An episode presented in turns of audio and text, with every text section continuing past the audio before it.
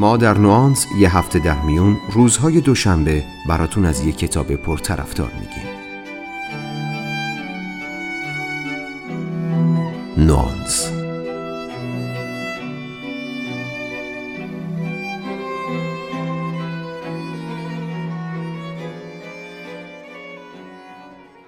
سلام من مهدی آزاد هستم و با یه صدای یه کمی سرما خورده. این پونزدهمین اپیزود از پادکست نوانسه که در نیمه اول اسفند منتشر شده تو اپیزودهای قبلی صحبت درباره دو موضوع رو با هم شروع کردیم تو اپیزود اول از فصل جدیدمون گفتیم که معنا چه نقشی تو زندگی ما داره و چطور تو این زندگی ماشینی و مادی ارزش های واقعی رو فراموش کردیم. با بررسی کتاب معنای زندگی اثر تری ایگلتون به این ایده رسیدیم که معنای زندگی فقط یه سری ایده و نظریه های علمی و فلسفی نیست بلکه موضوعیه که در عمل و در خود زندگی تحقق پیدا می‌کنه. تو کتاب دوم موضوع دیگه ای رو پیش کشیدیم به نام اصالت احتمالا این روزا خیلی با این ایده برخورد داشتید که برای خوشبخت بودن باید خودتون باشید و نقش بازی نکنید. چارلز گینان تو کتاب در جستجوی اصالت سیر تاریخی این مفهوم و جایگاهش رو در زندگی ما بررسی کرد و سرآخر به این نتیجه رسیدیم که اصالت عنصر مهمی تو زندگی ماست. اما اصالت همه زندگی ما نیست. تو اپیزود جدید قصد داریم تو مسیر پرونده‌ای که باز کردیم جلوتر بریم. و با هم بشنویم که بعد از اصالت چه مفاهیم و عناصر دیگه‌ای وجود دارن که می‌تونن به زندگی ما معنا بدن و کاری کنن که احساس خوشبختی و رضایت از زندگی رو تجربه کنیم. تو این اپیزود می‌خوام کتابی رو بهتون معرفی کنم به نام The Art of Happiness که در ایران به نام هنر خوشبختی از دیدگاه اپیکور منتشر شده.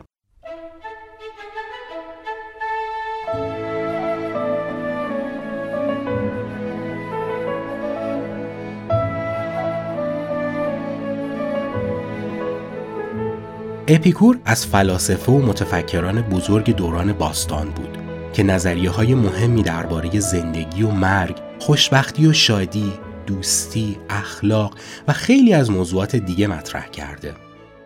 اپیکور نه تنها طرفداران زیادی تو دوران باستان داشت که تا قرنها بعد هم نظریاتش مورد توجه بزرگانی مثل توماس هابز، اسحاق نیوتون، توماس جفرسون و کارل مارکس قرار گرفت. این اپیزود رو که با حمایت انتشارات پندار تابان ضبط کردیم به شما تقدیم می‌کنم.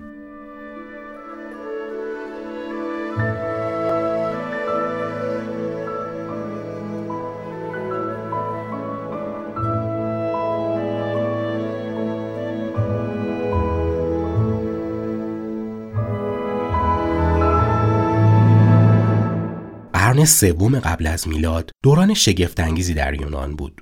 سطح آگاهی در بین مردم خیلی بالا رفته بود و آتنی ها سرگرم سوالاتی از این دست بودن که سرشت جهان چیه؟ واقعیت یعنی چی؟ جایگاه بشر در جهان کجاست؟ زندگی خوب چه جور زندگیه؟ خوشبختی یعنی چی؟ و اینکه آیا زندگی خوب همون خوشبختیه؟ اگر تو دوران یونان باستان زندگی می کردید ممکن بود عصر یک روز بعد از تماشای نمایش جدیدی از مناندر با همشهریاتون مشغول صحبت درباره اخلاقیات می شدید و تو این گفتگوها به اخلاق نیکوماخوسی ارسطو یا مفاهیم اخلاقی افلاتون اشاره می کردید. در بازگشت و در میدان شهر احتمال زیادی داشت که زنون رواقی رو ببینید که داشت درباره اصول زندگی برای شاگردانش سخنرانی می کرد. شاید اگه کمی به سمت شرق می از جلوی لیسیوم رد می شدید که فلسفه عرستویی تعلیم داده می شد و کمی جلوتر آکادمی قرار داشت که فلسفه افلاتونی رو آموزش می‌دادند. جلوتر بعد از همه اینها بالای تپه مشرف به آتن به باقی می رسیدید که مدرسه اپیکور بود. مدرسه کاملا متفاوت از آکادمی و لیسیوم جایی که زنان و مردان بدون توجه به پیشینه اجتماعی و تحصیلاتی که داشتند مشغول بحث‌های فلسفی می شدن. موضوع اصلی این گفتگوها چیزی نبود جز خوشبختی. من سعی دارم تو این اپیزود گوشه های از باورهای اپیکور رو براتون بگم و تا حد ممکن توضیح بدم این باورها می‌تونن چه نقشی در زندگی ما داشته باشن. درسته که اپیکور سه قرن قبل از ما زندگی می‌کرد اما شاید تعجب کنید اگه بدونید دقدقه های این آدم فرق چندانی با دقدقه های امروز ما نداشته و راه حل ها و باورهای اپیکور و شاگردانش می‌تونه چاره خیلی از دردهای ذهنی ما تو این دوران باشه.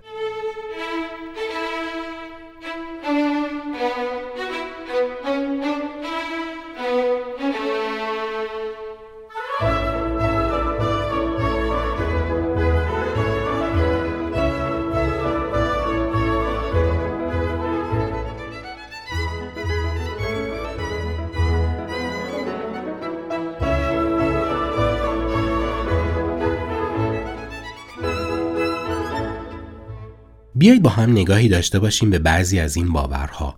اما قبل از اون باید کمی در مورد معنای اتم در روزگار باستان صحبت کنیم. چون اتم و اتم گرایی پایه و اساس تمام مکتب اپیکوره. البته این اتم با چیزی که ما این روزها به نام اتم می‌شناسیم تفاوت داره. اتم یونانی ها یه مفهوم علمی فلسفی بود. اتم جزئی از ماده یا هر چیز دیگه ای بود که نمی‌تونستیم اون رو به بخش کوچکتری تقسیمش کنیم. این اتم شامل تمام واقعیت ها چه مادی، چه روانی یا حتی بیولوژیکی می‌شد. حتی در اخلاق و اجتماع و تاریخ هم وجود داشت. مفهوم اتم برای یونانی ها با مفهومی که ما امروزه می‌شناسیم خیلی فرق داره. مثلا اونها اعتقاد داشتن حتی روان رو هم میشه به اجزای کوچکتری تقسیم کرد تا به جزئی برسیم که دیگه قابل تقسیم کردن نباشه. اون جزء غیر قابل تقسیم همون اتم بود. فلاسفه یونان باستان همیشه درگیر مسئله مهم کسرت و وحدت بودن. به این صورت که آیا با گذر از این دنیای مادی به یک دنیای واحد و غیر متکسر می رسیم یا نه؟ آیا دنیای ما واقعیت داره یا صرفا از جنس خیاله؟ در یونان باستان برای پاسخ دادن به این سوالات مکاتب فکری و فلسفی مختلفی شکل گرفت. مفاهیمی مثل عناصر اربعه، جوهر وجودی، تمایز حقیقت و واقعیت، وحدتگرایی و کسرتگرایی، منطق و شهود، سکون و حرکت و خیلی چیزهای دیگه یادگار این دوران هستند. این تضادهای فکری ریشه اصلی تمام مکاتب فلسفی رو تشکیل دادن که این روزها در دنیا مشاهده می‌کنیم. تأثیر این اتمگرایان فقط در فلسفه و شیوه فکر کردن نبود. کار نادرستی نکردیم اگر یونانیان به ویژه اتمگرایان رو تحسین کنیم. به دلیل کشف راهی که ما رو به علم امروز هدایت کردند. البته با یه وقفه 15 قرنی بین یونان باستان تا قرن 17 وقفه‌ای که به دلیل دوران تاریک حکومت کلیسا و باورهاش روی اروپا سایه انداخت. تا حدودی با معنای اتم و اتمگرایی آشنا شدیم. بیایم برگردیم به اپیکور و نظریاتش که ریشه در اتمگرایی دارن.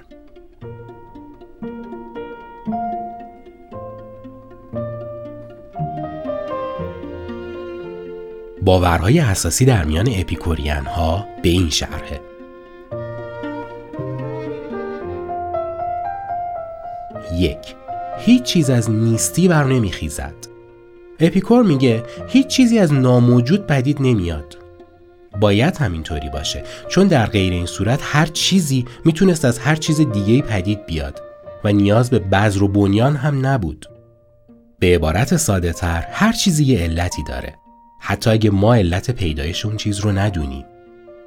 اپیکور با این فرض رفت به جنگ خیلی از باورهای خرافی که ذهن مردم رو درگیر خودش کرده بود. ترس هایی که تو اون دوران زندگی مردم رو فلج می کرد بیشتر درباره خدایانی بودند که هیچ منطقی پشت رفتارشون نبود و سرنوشت ما آدم ها هم به دست همین خدایان دمدمی مزاج افتاده بود. این ترس ها متعلق به دنیای کهن نیست. همین امروز هم میلیون ها نفر رو می‌بینید که باور دارن طوفان‌ها، بیماری‌ها، خشکسالی‌ها و همه بلایای طبیعی و غیر طبیعی دسیسه خدای اسرارآمیزیه که دائما داره برای تنبیه ما آدم‌ها نقشه می‌کشه. به عبارت دیگه پیدایش و گسترش ویروسی مثل کرونا در چین کمونیست یا طوفان کاترینا در آمریکای کاپیتالیست فقط بر اساس یک سلسله حوادث علت و معلولی طبیعی رخ داده و هیچ دلیل ماورایی پشتش وجود نداره. از دید اپیکور شیطان چیزی نیست مگر همین باورهای خرافی و نادانی.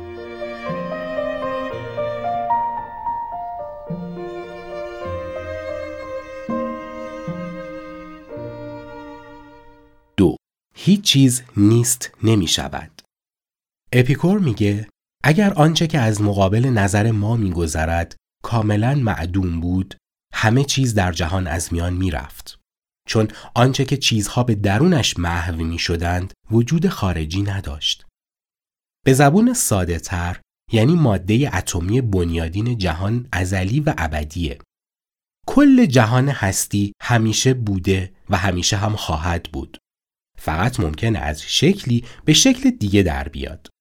این جهان یک کل ابدیه که اجزای درونی سیستمش دچار تولد و مرگ میشن. از دید اپیکور این اصل در مورد انسانها هم صادق بود. اتمهای جسم و روح دچار مرگ نمیشن. فقط به اجزای پایه‌ای خودشون تقسیم میشن. با این دیدگاه بود که اپیکورین ها به معنای جدیدی دست پیدا کردند. چیزی به نام مرگ و در نتیجه چیزی به نام جهنم پس از مرگ هم نمی‌تونست وجود داشته باشه.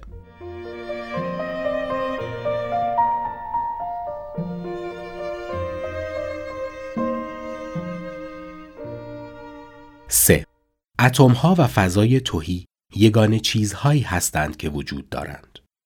این قسمت یکی از سوال برانگیزترین نظریات اتمگرا هاست لوکرتیوس عقیده داشت اتم و فضای توهی با هم در تضادن.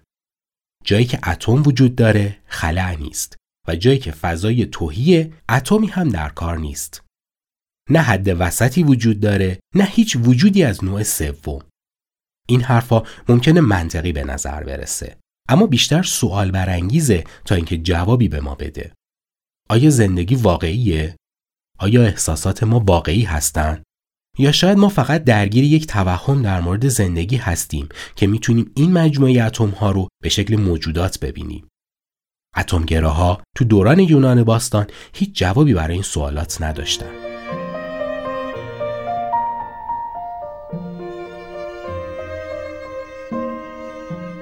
چهار فضا و اتم ها نامحدودند. یه مثال بزنم تا منظور اتمگراهای یونان باستان رو روشن کنم. فرض کنید عالم هستی انتهایی داره. ما تیری به سمت این انتها پرتاب می‌کنیم. چه اتفاقی میفته؟ یعنی آیا دیواری در یه جایی از هستی وجود داره که تیر با خوردن به اون دیوار کمونه می‌کنه و به دنیای ما برمیگرده؟ یا تیر کذایی جلو میره و وارد یه دنیای دیگه میشه؟ آیا این دنیاها قابل سکونتن؟ آیا موجوداتشون شبیه ما زندگی می‌کنن؟ آیا اونها هم ترسهای مذهبی کهنه و نامعقولی دارن؟ آیا اصلا لازم بین این دنیاها مرز بندی کنیم؟ اگه فرزن یه جهان در کنار یه جهان دیگه وجود داشته باشه خیلی راحت تره که باز هم هر دوی اونها رو روی هم یه جهان واحد فرض کنیم. پس هر چقدر هم مجموعه جهانهای جدیدی رو به جهان اول اضافه کنیم باز هم با یک کل بینهایت روبرو هستیم.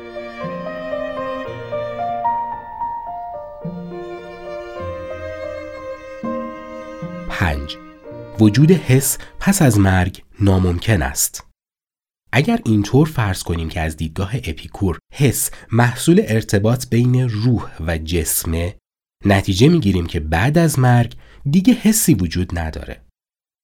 این نظریه متریالیستی نه تنها ناامید کننده نیست که حتی می‌تونه کاملا در خدمت بهروزی و خوشبختی ما قرار بگیره. درست با همین نظریه است که اپیکور دومین ضربه رو به حراس ما از مرگ و زندگی جهنمی می‌زنه. وقتی این حراس خیالی از بین رفت تازه می‌تونیم یه نفس راحت بکشیم و از زندگی همونطوری که هست لذت ببریم. در آرامش سرشار از لذت با حد اقل درد و در نهایت آرامش روحی. به اینجای کتاب که رسید یاد چند بیت از دفتر سوم مصنوی افتادم. که مردم در جواب پیامبرانی که برای هدایتشون اومده بودن گفتن ما زندگی خوب و شیرین و شادی داشتیم تا اینکه سر و کله شما پیدا شد و ما از مرگ و وحشت عذاب مرگ ترسیدیم. شما آسایش زندگی رو از ما گرفتید و کاممون رو تلخ کردید.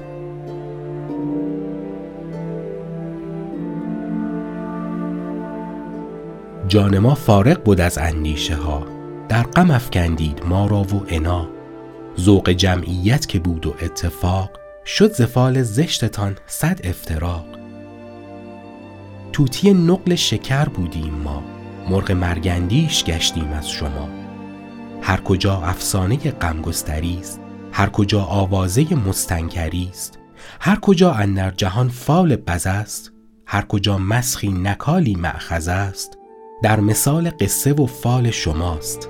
در غمانگیزی شما را مشتهاست.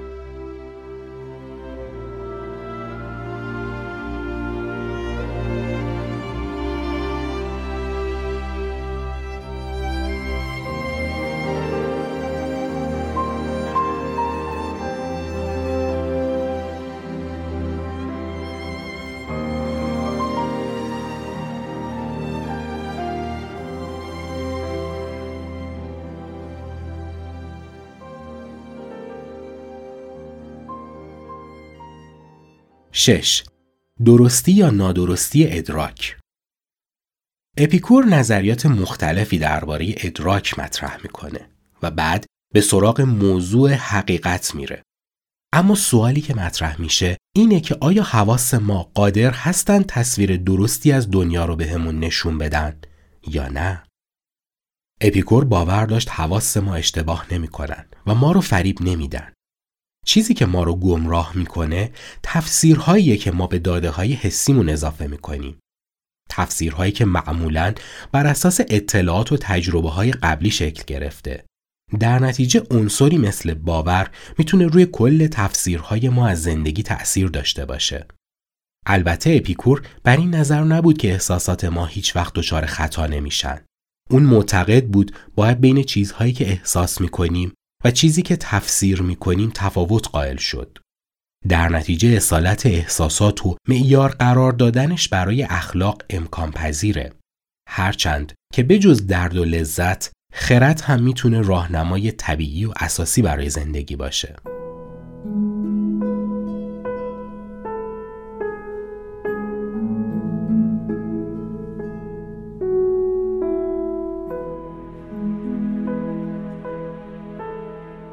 حالا که تا حدودی با پایه های فکری مکتب اپیکور آشنا شدیم بیاید یک کمی هم درباره الهیات اپیکوری صحبت کنیم. البته استفاده از کلمه الهیات برای مکتب اپیکور ممکنه کمی احمقانه به نظر برسه. اپیکور و سایر ماتریالیست ها بر این باور بودند که طبیعت یک سیستم ابدی و ازلیه. این جهان مخلوق هیچ خدایی نیست و نیاز به هیچ خدایی هم نداره که دائما مراقبش باشه. این جهان همیشه بوده و هست اما اپیکور دائما توی نوشته هاش به خدا اشاره داره و اون رو ستایش هم می‌کنه آیا اپیکور دچار یک تناقض بزرگ نشده؟ آیا این باورش به خدایان رسوب همون باورهای کهنه نیست؟ نه. اپیکور عقیده داشت خدایان مظهر یک زندگی خوب هستند. در واقع برای اون خدا مفهومی اخلاقی بود. نمونه متعالی از ایده های مثل آرامش، وارستگی و خوشبختی ناب. پس از دید اپیکور زندگی خوب نوعی خداگونه شدن بود. خدایان در مکتب اپیکور بسیار آرام و باوقار هستند. اونها فرافکنی روانی همه چیزهایی هستند که اپیکور خوب می‌خواست خودش باشه. اپیکور با شدت تمام به باورهای رایج زمانی خودش حمله کرد. اون دین تازه‌ای رو پیشنهاد داد که از بود اخلاقی می‌تونست رهایی بخش باشه. دین اون دین تفکر بود، نه بندگی کردن. خدایان جدید نه احتیاجی به پرستش آدمیان داشتند و نه دعای اونها رو میشنیدن. اگر هم میشنیدن هیچ قدمی برای جواب دادن به اونها بر نمی داشتن. از نگاه اپیکور جهان هدفمند نیست. این باور خلاف تمام نظام سنتی ادیان بود که جهان یک کل هدفمنده. اپیکور با رد این فرضیه اعتقاد داشت جهان یک اجتماع تصادفی از اتم هاست. مثلا تمام اندام های ما بعد از پیدایش برای زندگی بهتر تکوین پیدا کرده. نه اینکه از اول با هدف خاصی به این شکل پدیدار شده باشه. این ایده یکی دیگه از استدلال هایی بود که اپیکور برای حمله به ادیان سنتی به کار گرفت. از دید اپیکور و شاگرداش بزرگترین اشکال ادیان سنتی آفرینش ترس بود. ترسی که مهمترین عامل نابود کننده خوشبختی بود. لوکرتیوس بزرگترین شاگرد مکتب اپیکور میگه وقتی بشر مفلوکانه بر خاک افتاده بود چسبیده بر زمین در زیر بار سنگین دین اپیکور یونانی بود که اول از همه جرأت کرد دیدگان فانی خود را بلند کند و محکم در برابرش بایستد. نه آوازه خدایان میخکوبش کرد و نه غرش مخوف آسمان. در عوض ذهن تیزش جرأت مضاعفی یافت تا اولین کسی باشد که قفلهای بسته دروازه طبیعت را بشکند. این چیزی بود که نیروی آگاهش پیروزمندانه او را به آن سوی دیوارهای آتشین جهان بردند. او به یاری اندیشه گستره بیحد و حصر هستی را در نوردید و در بازگشت فاتح و سربلند بیرون آمد تا به ما بگوید چه چیزی می‌تواند رخ دهد یا ندهد. اگه یکم با دقت این نامه ها و خطابه های لوکرتیوس در کتاب رو بخونید متوجه میشید که ریشه های اصلی خیلی از علوم طبیعی رو می‌تونید در باورهای اپیکور پیدا کنید. و همچنین ریشه های فکری اکثر مکاتب فلسفی و مادیگرای مدرن رو. از دید اکثر این فلاسفه دین کلمه مثبت نیست. از دید مارکسیست ها دین یعنی استثمار طبقه کارگر توسط طبقه ثروتمند با دادن وعده های واهی و از دید ماتریالیست های دوره ویکتوریا دین یعنی علمگریزی و جهالت قرون وسطایی از دید اپیکورین ها دین مجموعی بود از باورهای محجور و کهنه‌ای که ترسهای نامعقولی ایجاد می کرد. در واقع ما با فلسفه روبرو هستیم که تلاش داره دینهای خرافی رو از بین ببره و باید جایگزینی براش دست و پا کنه. این آیین جدید هم باید محتوای عقلانی داشته باشه و هم ارزشهای عاطفی مثل نیروی باور یا ایمان رو در اختیار انسان قرار بده. هم اپیکور و هم شاگردش لوکرتیوس قبول داشتند که مشکلات روحی و روانی انسانها حاصل ارزشهای نامعقول و مغایر با طبیعته و همچنین به دلیل ناآگاهی انسانها نسبت به ذات زندگی.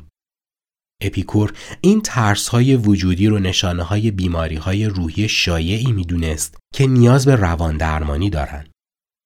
اپیکور باور داشت خردورزی می‌تونه هم سایه حیوانی رو از سر انسان کم کنه و هم اون رو از وحشت از امور ماورایی نجات بده. لوکرتیوس میگه او یعنی اپیکور می‌دید که آدمیان هر آنچه برای زندگی خود نیاز است در اختیار دارند. می‌دید که بسیاری در اوج ثروت، قدرت و شهرتند. با این حال در خفا پریشان احوالند.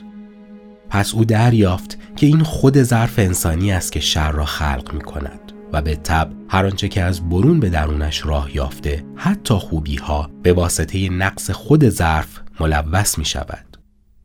ما در روشنایی روز اغلب از چیزهایی به وحشت میافتیم که به همان اندکی ترسناکند که آنچه کودکان در تاریکی از آن به لرزه میافتند این حول و حراس ها و این تیره کنندگان جان باید ریشهکن شوند نه با نور خورشید بلکه با مشاهده و بررسی اقلانی طبیعت.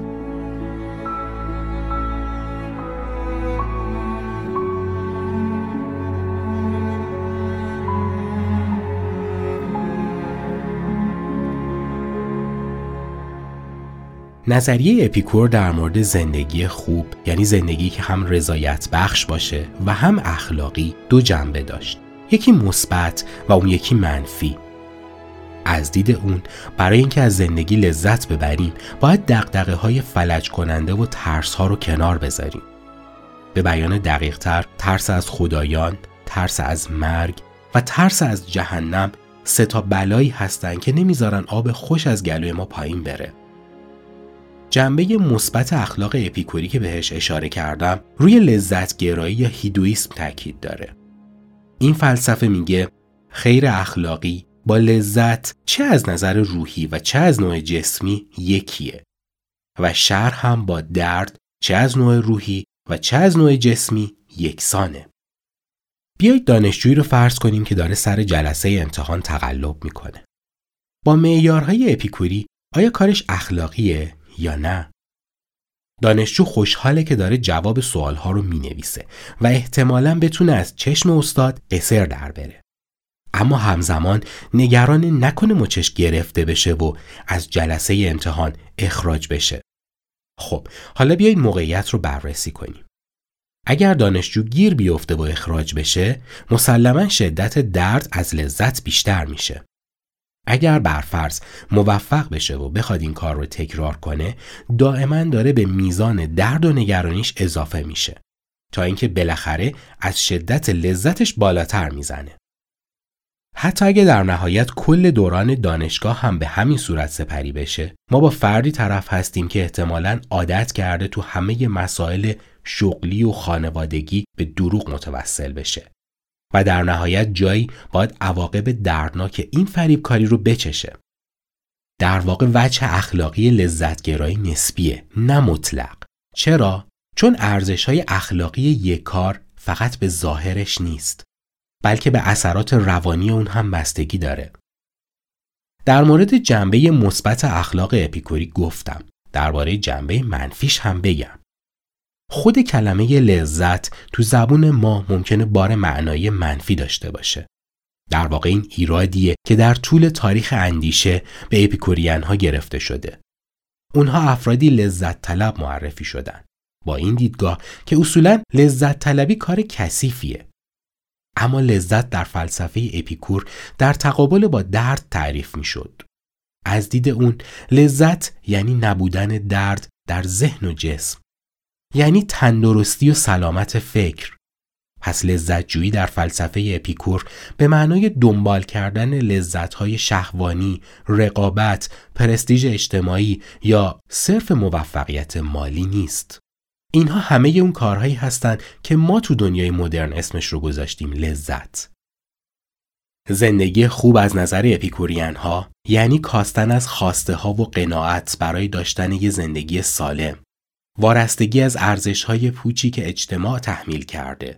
همنشینی با دوستان خوب و در کل زندگی ساده و اندیشه متعالی. ایدئال اپیکوری اصلا شبیه چیزی نیست که مربی های موفقیت و کسب ثروت یا معزگران مذهبی تبلیغ می‌کنند. ایده لذت یعنی به حد اقل رسوندن تمام دردهای کوچیک و بزرگ زندگی که از اون سه تا ترس اصلی که گفتم ناشی میشن. ترس از خدا، ترس از مرگ و ترس از عذاب بعد از مرگ. و در گام بعد به حد اکثر رسوندن آرامش درونی، سکون، سلامت و بهروزی فقط در این صورته که ایدئال حقیقی اپیکوری که شباهت زیادی به انسان آرام بوداگونه داره متولد میشه. البته با این تفاوت که اپیکورین ها در طلب دنیای فیزیکی بودند نه غرق شدن در نیروانای عارفانه.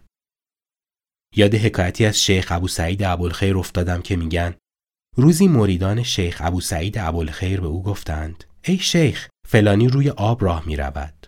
شیخ گفت وزق نیز روی آب راه می رود. دوباره گفتند فلانی در هوا پرواز می کند. شیخ گفت مگس نیز در هوا پرواز می کند. مریدانش گفتند شخصی در چشم به هم زدنی از شهری به شهر دیگر می رود. شیخ گفت شیطان هم در چشم به هم زدنی از شهری به شهر دیگر می رود. آنگاه شیخ رو به مریدانش کرد و گفت مرد آن است که در میان هم نوانش بنشیند و به پا خیزد داد و ستت کند بخورد و بخوابد ولی دل او یک لحظه از یاد خدا قافل نشود.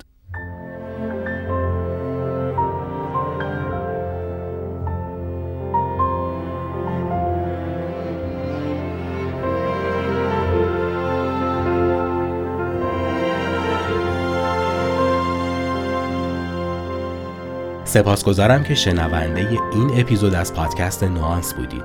باز هم عذرخواهی می‌کنم به خاطر صدای گرفته و سرما خوردم اگر شنیدن معرفی کتاب خوشبختی از دیدگاه اپیکور براتون جالب بود پیشنهاد می‌کنم کتاب صوتی اون رو هم با صدای کامبیز خلیلی گوش کنید. این اپیزود که من به همراه دوستانم به شما تقدیم کردیم رو می‌تونید روی برنامه های مختلف پادگیر مثل Apple Podcast، Google Podcast، Spotify و همچنین روی سایت تهران پادکست و البته در وبسایت ما در آدرس nuance-co.com بشنوید. ما رو subscribe کنید تا اپیزودهای بعدیمون رو از دست ندید. لینک تمام سایت هایی که می‌تونید این اپیزود و اپیزودهای قبلی رو گوش کنید هم در اکانت توییترمون نوشته شده. منتظر نظرات و پیشنهاداتتون هستیم. تا اپیزود بعد خدا نگهدار.